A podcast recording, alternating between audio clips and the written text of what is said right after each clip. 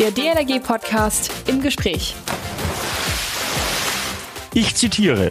Die DLRG ist mit über 1,6 Millionen Mitgliedern und Förderern die größte Wasserrettungsorganisation der Welt. Seit ihrer Gründung im Jahr 1913 hat sie es sich zur Aufgabe gemacht, Menschen vor dem Ertrinken zu bewahren. Dieser Satz klingt relativ einfach. Ich habe ihn verstanden, okay, habe ihn auch selbst formuliert. Ich kenne aber jemanden, der mir diesen Satz um die Ohren haut, weil er nämlich nicht von allen verstanden wird. Er muss erklärt werden. Warum das so ist und warum dieser Satz nicht einfach ist, das klären wir im heutigen DLRG Podcast im Gespräch. Hallo alle miteinander, grüß Gott und Servus, moin. Es ist Samstag und Zeit für einen neuen Podcast. Ich bin Achim Wiese und ich bin der Pressesprecher der DLRG. Ihr abonniert uns am besten bei iTunes oder Spotify und bitte vergesst nicht, eure Kommentare zu schreiben. Das Ganze geht auch per Mail und zwar an podcast.dlrg.de. Schreib Fragen, Anregungen oder einfach nur einen netten Gruß. In Deutschland leben über siebeneinhalb Millionen Analphabeten, inklusive Lese-, Rechtschreibschwache oder auch Menschen mit Behinderung und Menschen, die Deutsch als Fremdsprache sprechen, sind es sogar über 13 Millionen. Für 25 Prozent der deutschen Bevölkerung sind literarische Texte nicht zu verstehen.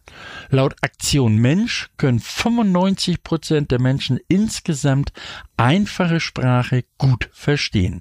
Das müssen wir für die DLRG nutzen.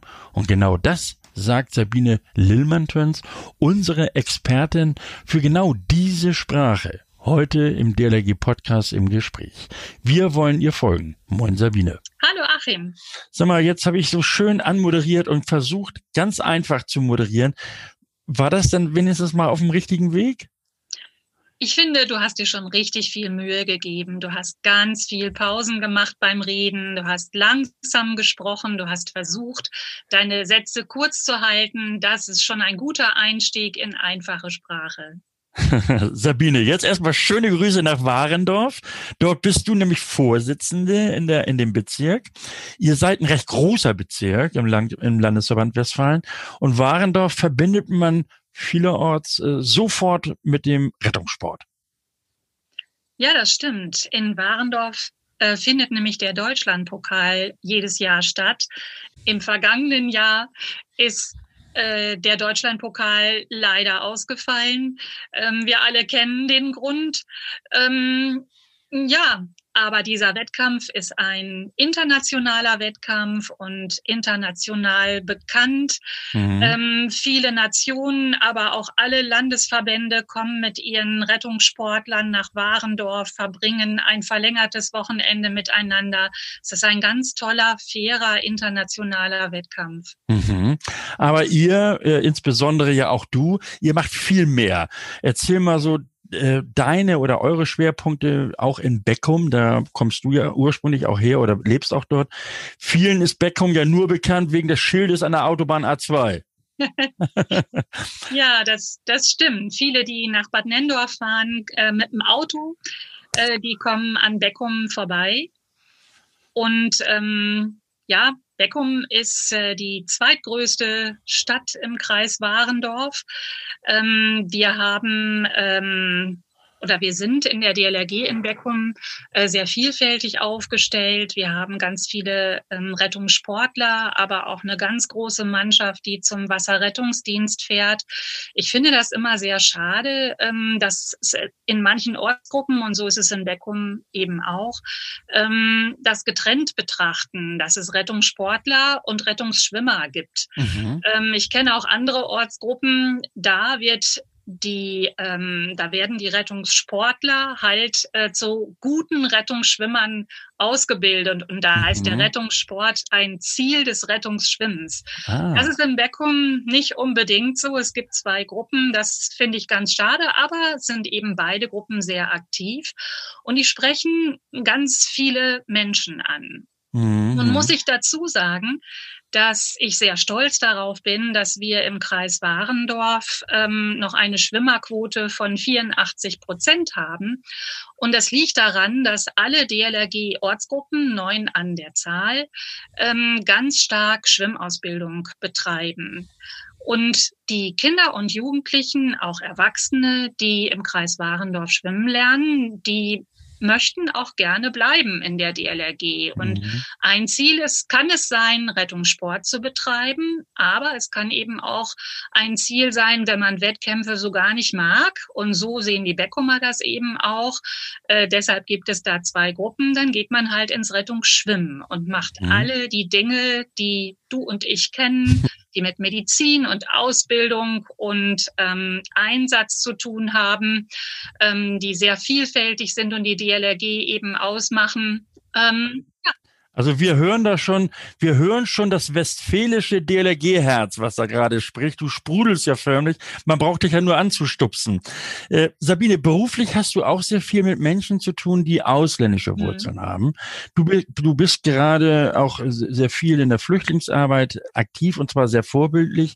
Beschreib das mal ganz kurz. Ja, ich bin äh, im Kreis Warendorf äh, Fachkraft für Integration beim Kreis Sportbund in Warendorf und ähm, ich habe an der Universität in Münster ein Forschungsprojekt mit Zugewanderten ähm, und untersuche dort, ähm, wie Zugewanderte sich beruflich orientieren können in mhm. unserem Land. Mhm. Ähm, Zugewanderte haben keinen guten Stand insgesamt in Deutschland nicht und äh, NRW ist da immer eine ganz gute Prüfstelle, ähm, um ähm, zu gucken, wie es in ganz Deutschland aussieht. Alles, was in NRW funktioniert, das funktioniert auch in ganz Deutschland. Und da sieht es einfach so aus, dass man äh, auf dem Rücken der Zugewanderten ganz viel gewinnt, aber zu wenig gibt. Mhm. Und ähm, also Zugewanderte, die wollen abgeholt werden. Auf die muss man ein Stück weit zugehen, wenn man denen ähm, erzählen möchte, wie Deutschland eigentlich funktioniert. Und da sind wir auch beim Sport. Ähm, mhm. äh, und, und Schwimmen ist nochmal eine extra ähm, große Herausforderung. Ähm, Sport ist bei vielen Zugewanderten ähm, nicht kulturverankert und nur der höheren Bildungsschicht ähm, zugänglich. Und ähm, ähm, in den Ländern, aus denen die Zugewanderten kommen, ist gar nicht so viel Wasser wie bei uns. Und deshalb mhm. ist Schwimmen in äh, den anderen Ländern ähm, oder in vielen anderen Ländern ähm, gar nicht ausgeprägt. Ne? Also nicht kulturell verankert, ja, ja, sage ja. ich gerne. Und ähm, und die sehen deshalb auch die Wichtigkeit und die Bedeutung von Schwimmen in unserem Land gar nicht so stark wie wir. Mhm. Nun werden wir ja in, in, in, in vielen Jahren oder vielleicht doch gar nicht mehr so viele Jahre, werden wir einen riesigen Anteil an Menschen mit Migrationshintergrund hier an unserer Seite haben. Hast du da irgendwelche Zahlen parat, was sich, wie sich das entwickeln könnte? Ja, äh, Frau Kleindienst-Kachai, ähm, eine Professorin von der Universität Bielefeld, ähm, die ähm, ganz viele Forschungen bezüglich Zuwanderung ähm, schon seit Jahrzehnten macht, die sagt, dass 2030 mehr Menschen mit Migrationshintergrund in Deutschland wohnen als ohne. Eine ganz das, genaue Zahl weiß sie, ich weiß die aber nicht. Ja. Und ähm, aber das ist ja schon mal ein Wort. Das, ja, und das, das sind nur noch neun Jahre, ne? Genau. Ja. Und das hat natürlich auch damit zu tun, dass Deutschland generell ein Einwanderungsland ist und auch schon immer war. Also ja. die Einwanderung ist ja nicht erst seit 2015, da haben wir es vielleicht jetzt gerade mal präsent, aber die hat ja schon nach dem Ersten Weltkrieg angefangen. Also ganz, ganz viele Menschen sind mhm. dazu gewandert, weil hier eben ganz viele Männer gestorben sind oder im Krieg geblieben sind. Ja, ja. Dann hat es einen Länderaustausch gegeben. Und Anfang der 90er hatten wir ja auch so eine Welle mit, ja. mit Zuwanderern. Äh, Sabine, schwimmen können, sicher schwimmen können, ist in vielen Kulturkreisen nicht selbstverständlich, hattest du eben gesagt. Welche Gründe gibt es dafür? Äh, vor allen Dingen ähm, Schwimmen ist an Sport geknüpft und Sport ist der höheren Bildungsschicht vorbehalten. Das kann mhm. sich nicht jeder leisten. Wer in ich sag mal, fremden Ländern, und damit meine ich Länder außerhalb von Deutschland, auch europäische Länder, ähm, wer dort äh, schwimmen lernt, lernt das oft nicht so wie bei uns im Heimbad oder im Freibad äh, unter Aufsicht, sondern wird stumpf reingeschmissen, jetzt guck mal, wie du wieder rauskommst. Hm. Und ich habe ähm, bei einem äh, Besuch auf einer äh, Konferenz in Spanien ähm, äh, Wissenschaftler kennengelernt, die genau dieses Phänomen auch untersucht haben, die ähm, Kinder kontrolliert ins Wasser geworfen haben und geguckt haben, ob die auch wieder rauskommen. Und die schaffen ja. das tatsächlich. Und es ist die Frage, kann man sowas wirklich machen? Wenn ich jetzt meine Oma noch fragen könnte, dann würde die sagen, ich habe genau so schwimmen gelernt. Also in Deutschland gab es dieses Phänomen auch mal. Ne? Aber dieses Schwimmen lernen führte nie dazu, dass jemand ein sicherer Schwimmer wurde, der ähm, eine ganze Bahn 25 Meter in einem Becken ähm, schwimmen könnte oder es je auch irgendwie mhm. geschafft hätte. Und das stelle ich bei den zugewanderten Menschen auch fest. Aber das ist ja, entschuldige, wenn ich unterbreche, wenn ich dich einfach ins Wasser schubse, das ist ja mehr so ein Überlebenskampf. Das ist mhm. ja, das ist ja kein Vermitteln von wegen in diesem Erlebnisraum Wasser kannst du auch Spaß und Freude haben. Mhm, genau, das ist richtig. Und das haben die Menschen dann auch nicht. Also die fürchten eher das Wasser, als ja. dass sie Spaß darin haben.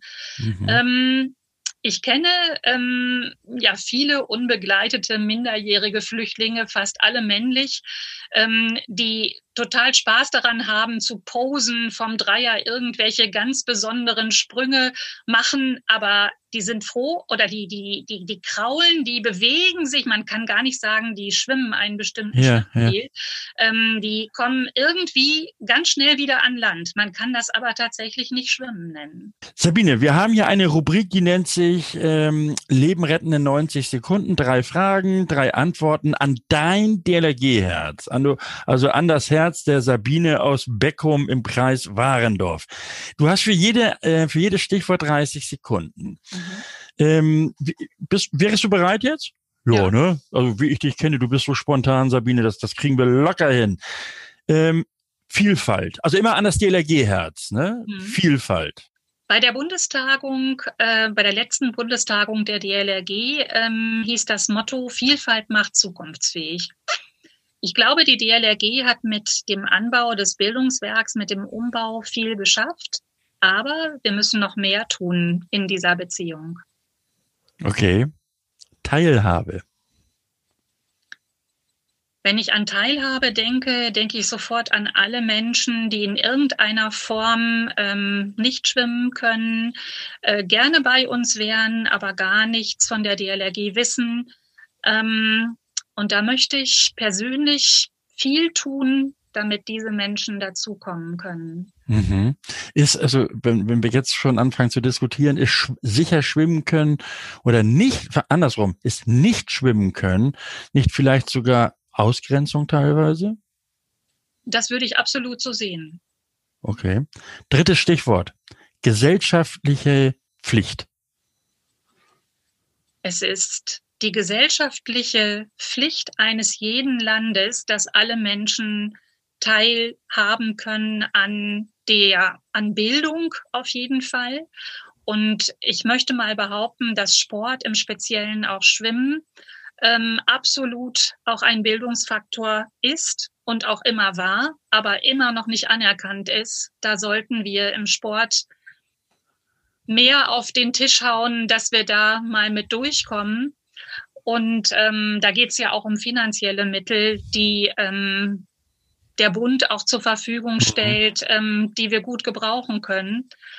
Ähm, also Sabine, die, die, die Zeitüberschreitung beim dritten Stichwort entschuldige ich, weil du die ersten beiden sehr knapp und sehr prägnant beantwortet hast. Sabine, unser Thema heute hier im DLRG-Podcast im Gespräch ist die Barrierefreiheit, äh, mhm. besonders im Internet. Äh, warum ist das so wichtig?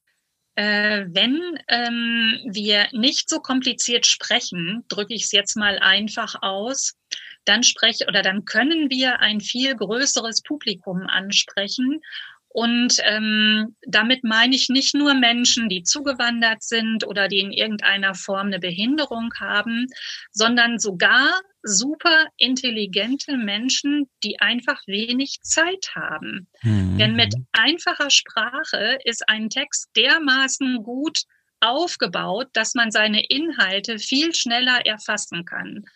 Und äh, jemand, der wenig Zeit hat, aber zum Beispiel viel Geld, ne, der könnte ja ein Interesse daran haben, ähm, die Inhalte der DLRG mal eben zu überfliegen, zu wissen, wow, das ist ein Verband, den möchte ich gerne unterstützen. Mhm. Wenn der seitenweise lesen muss, macht er das eher nicht. Mhm, okay. Das, das dürfte uns allen Argumentation genug sein.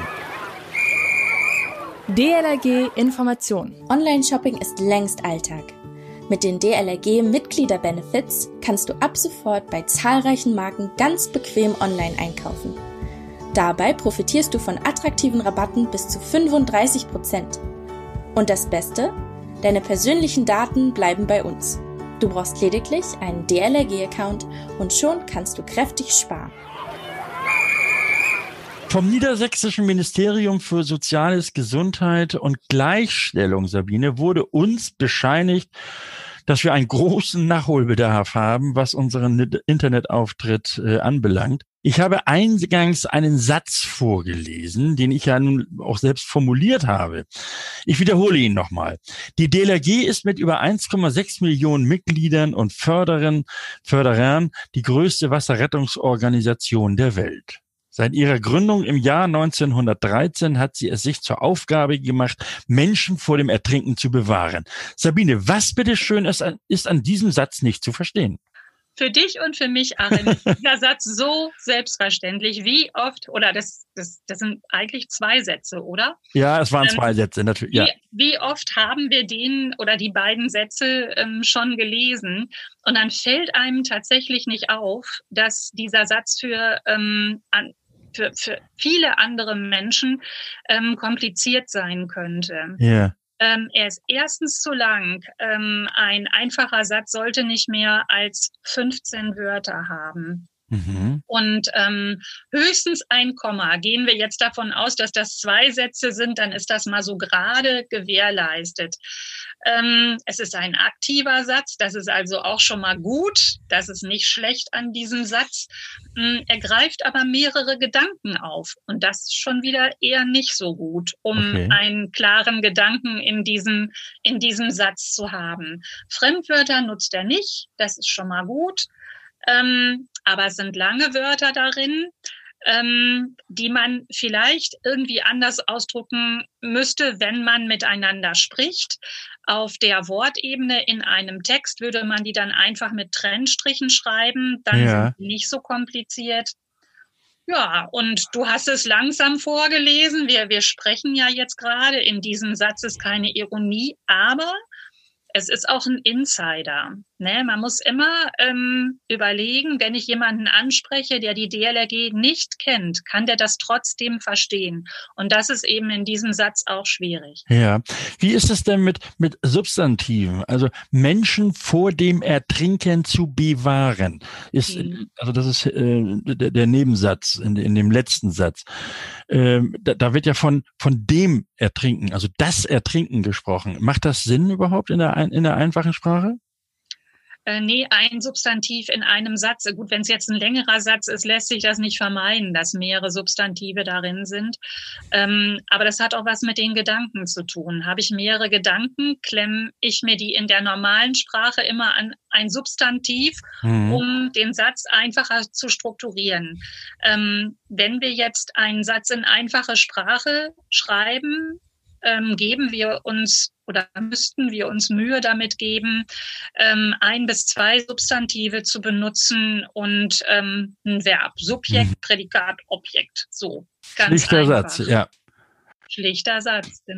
Ähm, ich war ja lange im, im Radio tätig und auch als äh, Programmdirektor und habe da also auch äh, verantwortlich die Redaktion ge geleitet und habe da immer gesagt, Leute, wie du eben schon sagtest, äh, Subjekt, Prädikat, Objekt und schreibt einen Satz so, als würdet ihr eurem 14-jährigen Kind diesen Satz praktisch äh, erzählen, vortragen. Was ist da dran? Da ist ganz viel dran. Denn äh, Kinder und Jugendliche, die haben eine allgemeinere, einfachere Sprache. Im Moment ist die sehr im Wandel, hat ganz starken englischen Einfluss. Aber wenn man sich das WhatsApp-Gehabe ähm, der Jugendlichen ähm, ansieht, zum Beispiel, ist das auch immer genau das. Ne? Mhm. Und wenn nicht gar nur ein Wort, aber so unterhalten wir uns ja nicht. Subjekt, Prädikat, Objekt, ganz einfach gefasst, klare Aussage, das so kann man sich gegenseitig gut verstehen. Mhm. Wie schwierig ist es denn jetzt praktisch oder wie schwierig wird es für uns, äh, die Texte der, der unseres Internetauftritts wirklich in einfache Sprache ja umzuformulieren? Was kommt da auf uns zu? Kannst du das einschätzen? Äh, ja, es kommt äh, nicht nur textlich äh, etwas auf uns zu, sondern auch bildlich. Äh, wir hatten ähm, 2020, äh, also letztes Jahr, ja ein Treffen mit ähm, zwei mhm. Wissenschaftlern, die äh, sich mit einfacher Sprache beschäftigen. Die haben ähm, auf der Homepage ähm, schon einige Dinge gefunden, die wir ändern müssen. Und es war beim Zusehen äh, sehr spannend, ähm, die äh, beiden Wissenschaftlerinnen, die uns besucht haben, haben uns äh, dargestellt, wie durch einfaches Rücken von Wörtern äh, eine klarere Struktur beim ersten Draufgucken auf ein Bild im Internet schon entsteht. Mhm. Und das, ähm, das hat nicht jeder so im Blick. Das kann man auch nicht alleine tun. Da mhm, äh, muss mhm. man sich wirklich an eine Gruppe angleichen, die sich damit beschäftigt und einen anleitet. Nun haben wir ja, das, ich habe diesen Prozess ja mit begleitet. Ähm, die Baderegeln äh, oftmals äh, eben einfach neu formuliert und und und dran gearbeitet von von zwölf Regeln oder elf, was das waren, auf zehn reduziert, weil die zehn Regeln, zehn Gebote und so weiter, diesen Ursprung. Äh, wenn wenn wir dann die, an diese Zeit denken, waren wir auch so weit, dass wir sagten, okay, wir übersetzen diese Baderegeln einfach in mehrere Sprachen und äh, dann haben wir unser, unsere Pflicht erfüllt. Aber das ist es ja offenbar nicht, denn die Baderegeln selbst sind zum Teil keine einfache Sprache, habe ich gelernt jetzt. Mhm. Ja, das ist richtig. Ähm, die Baderegeln wären ein guter Anfang, äh, darüber zu gucken, die Sätze noch kürzer, noch präziser zu schreiben.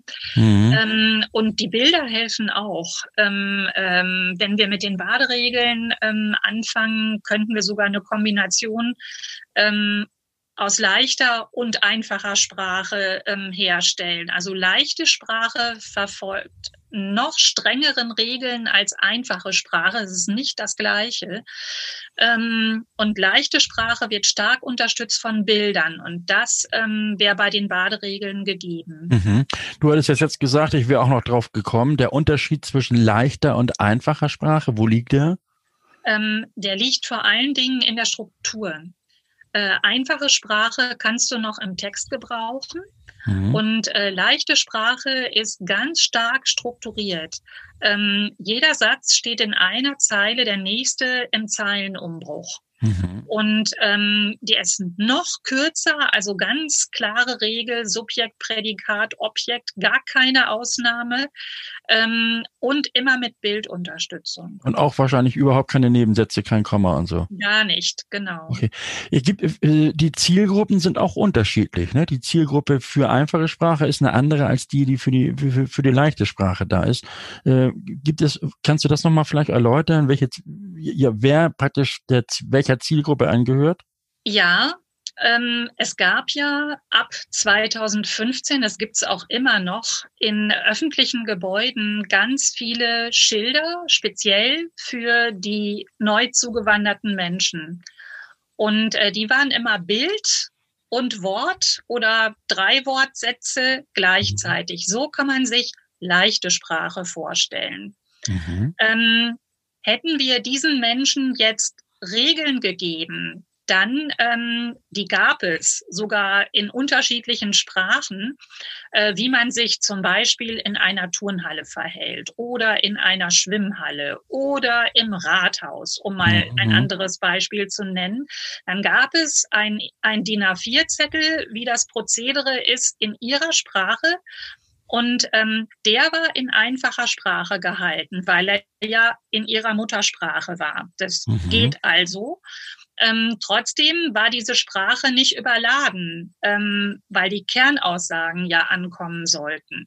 Und so kann man mhm. sich den Unterschied vorstellen. Okay. Also leichte Sprache immer mit, ähm, mit einem anschaulichen Bild, mit möglichst nur, also möglichst nur einem Wort, höchstens dreien. Ja. Und die einfache Sprache schon irgendwie Textzusammenhang. Okay. Ich habe ich hab festgestellt, man kann so etwas auch mal ganz leicht überprüfen, wenn man selbst äh, spricht oder vielleicht schreibt, äh, WhatsApp oder auch eine E-Mail, indem man einfach mal, wenn man jetzt zum Beispiel der englischen Sprache durchaus mächtig ist, dann sollte man das mal testen mit so einem, mit so einem Translator, mit so einem Übersetzer. Äh, das, was man schreiben wollte, einfach mal reinsetzen und dann äh, mal gucken, was daraus im Englischen wird. Und dann wird man feststellen, huch, das das will ich ja gar nicht sagen. Und sobald man nämlich dann diese kur kurzen Sätze, was du sagtest gerade eben, nämlich die einfache Sprache benutzt, dann versteht es auch der Übersetzer, also dieser, dieser, dieser technische Translator. Und du hast plötzlich einen Satz da, den dein Gegenüber, dem du diese Mail schreiben möchtest, auch verstehst, versteht. Das ist ein ganz toller Nebeneffekt bei Übersetzungen, in der Tat. Mhm. Sabine, äh, wir hatten vorhin schon mal darüber gesprochen, wie viel Zeit du uns gibst. Das ist jetzt so schön gesagt, du gibst uns die Zeit vor, bis wann wir barrierefrei sind im Internet. Äh, da kommt ja viel Arbeit auf uns zu, die Texte überarbeiten, da gehört dann noch das Vor, der, der Vorleseeffekt dazu, äh, noch so ein Lautsprechersymbol und, und, und, und eben auch der Unterschied zwischen leichte, einfache Sprache und die Bebilderung. Ähm, ich hatte das vorhin so nebenbei gefragt, aber eine echte, konkrete Antwort habe ich von dir nicht bekommen. Wagst du da nichts zu sagen, wie viel Zeit du uns gibst oder schätzen? Ich kenne ja meine DLRG. okay. Ich weiß, es ist ähm, ganz viel Überzeugungsarbeit zu leisten.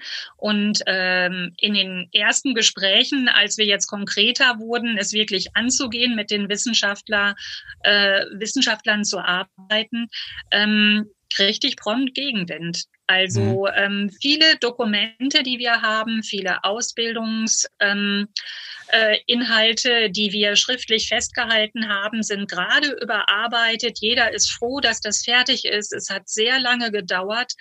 Ähm, wenn ich alleine an ähm, ja die ähm, also ich glaube, Entschuldigung, wenn ich unterbreche, Sabine, aber ich, äh, ich glaube, Durchführungsbestimmungen und wie die ganzen Dinge heißen, Ausbildungsvorschriften, ich mhm. glaube, die muss man auch zunächst nicht ändern, sondern wichtig ist das, was auch wirklich der Öffentlichkeit zugänglich ist, dass wir da erstmal eine, eine klare Linie und auch eine klare Sprache finden, um alle Menschen an uns zu binden und also zu, und vor allen Dingen auch zu integrieren. Genau, ähm, das muss auf jeden Fall ähm, der Beginn sein und ich denke, der ähm, wird lange dauern. Aber wenn äh, und das meine ich eben mit Überzeugungsarbeit. Ne? Mhm. Ne? Wenn ähm, ähm, wenn ich jetzt darüber spreche, alles, was wir haben, sollte irgendwann mal barrierefrei sein, dann ist das wirklich auf 10, 15 Jahre, ja. vielleicht sogar länger ausgelegt, weil wir so viele schriftliche Inhalte haben. Und auf die Dauer sollte schon vieles geändert werden. Es geht erstens nicht auf einmal und ähm, zweitens ist das auch nicht nötig, denn wir wollen ja erreichen, dass das Publikum, was wir bisher nicht angesprochen haben, dass das zu uns kommt. Und wenn die dann zurückmelden, Mensch, das verstehe ich aber gar nicht, dann sind wir ja gezwungen, noch ja. andere Dinge zu ändern. Also das wird eine natürliche Kette haben und ich denke nicht, dass wir damit überfordert sind, denn wir haben ja die wissenschaftliche Begleitung.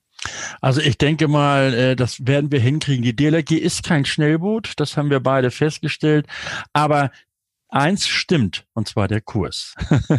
Sabine, du hast auch sehr viel Erfahrung mit, mit äh, Menschen, die aus anderen Kulturkreisen, äh, die du auch ausgebildet hast in der DLRG Beckum und mit denen du sogar gemeinsam auch äh, zum zentralen Wasserrettungsdienst gefahren bist. Also das heißt, von einem Nichtschwimmer aus anderen Kulturkreisen hast du einen Rettungsschwimmer an der deutschen Ostseeküste gemacht.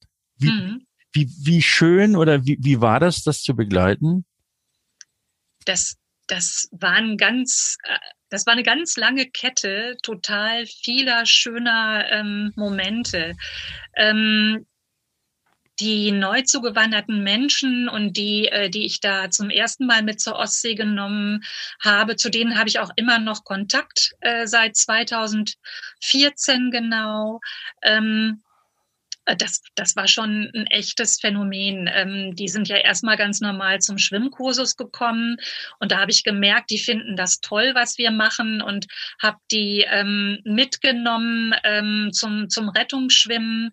Das war ganz erschütternd, weil man ja beim Rettungsschwimmen auch erzählt, wie das ist, wenn Menschen sich äh, am Boot festhalten, was die miteinander machen, wenn die ertrinken. Und genau das hatten die beiden erlebt. Und äh, ohne dass, ähm, dass ich das sofort gemerkt hätte, habe ich natürlich gesehen, dass die sehr traurig wurden und man einen Moment Stille brauchten. Mhm. Und dann musste ich zurückfragen, äh, was ist jetzt gerade mit euch los? Und dann sagten die halt, dass genau so hätten sie das erlebt. Und sie hätten ähm, sich aber weiterhin an dem Boot festgehalten. Und dann wäre Rettung gekommen. Sie hätten einfach Glück gehabt. Und ähm, ja, seitdem erzähle ich diese Geschichte, wie das ist. Ähm, ne, man erzählt ja irgendwann als Ausbilder auch, ähm, du kannst dich selber retten. Ja, du musst dich möglichst breit aufs Wasser legen, damit zum Beispiel ein Hubschrauber dich als jemanden in Not im Wasser erkennen kann. Mhm. Ähm, wenn nur der Kopf oben schwimmt, dann sieht dann sieht man ja nichts, weil auch blonde Haare ähm, dann dunkel sind, wenn die nass sind. Und äh, im dunklen Meer sieht man sowas dann nicht. Also ähm, zeigen wir in der Rettungsschwimmausbildung eben, du kannst dein eigenes Leben retten, wenn du dich möglichst breit aufs Wasser legst. Also das hast du mit so viel äh, Emotionen gerade sehr wunderbar und sehr schön und anschaulich erzählt, erklärt. Ich glaube, Sabine, da hast du ganz viele Menschen gefunden, die sagen, ja, das machen wir auch bei uns jetzt in der Ortsgruppe und wir folgen dem Kurs, äh, deinem Kurs, den du in Beckum im Kreis Warendorf uns vorgegeben hast. Schönen Dank, Sabine. Gerne. Sabine Lillmantöns, Unsere Expertin für Barrierefreiheit, einfache und leichte Sprache, speziell im Internet. Auch sie ist aktive Wasserretterin und bildet in ihrer Ortsgruppe ganz viele Migranten, insbesondere Flüchtlinge aus und geht sogar mit ihnen gemeinsam in den Wasserrettungsdienst, zum Beispiel an die Küste. Nun heißt es, euch noch eine schöne Zeit zu wünschen. Bis nächsten Mittwoch, dann gibt es den neuen DLRG Podcast aktuell. Abonnieren ist das Zauberwort, in diesem Fall iTunes, Spotify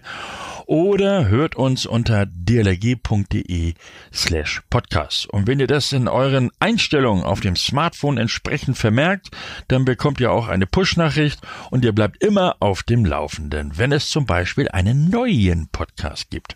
Kommenden Sonnabend habe ich hier zwei Gesprächspartner. Es geht um das Impfen gegen Corona.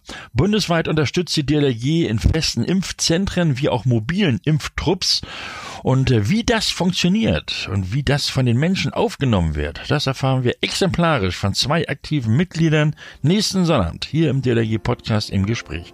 Mein Name ist Achim Wiese. Schönen Dank fürs Zuhören. Bis Mittwoch. Man hört sich. Der DLRG Podcast. Jeden Mittwoch und Samstag.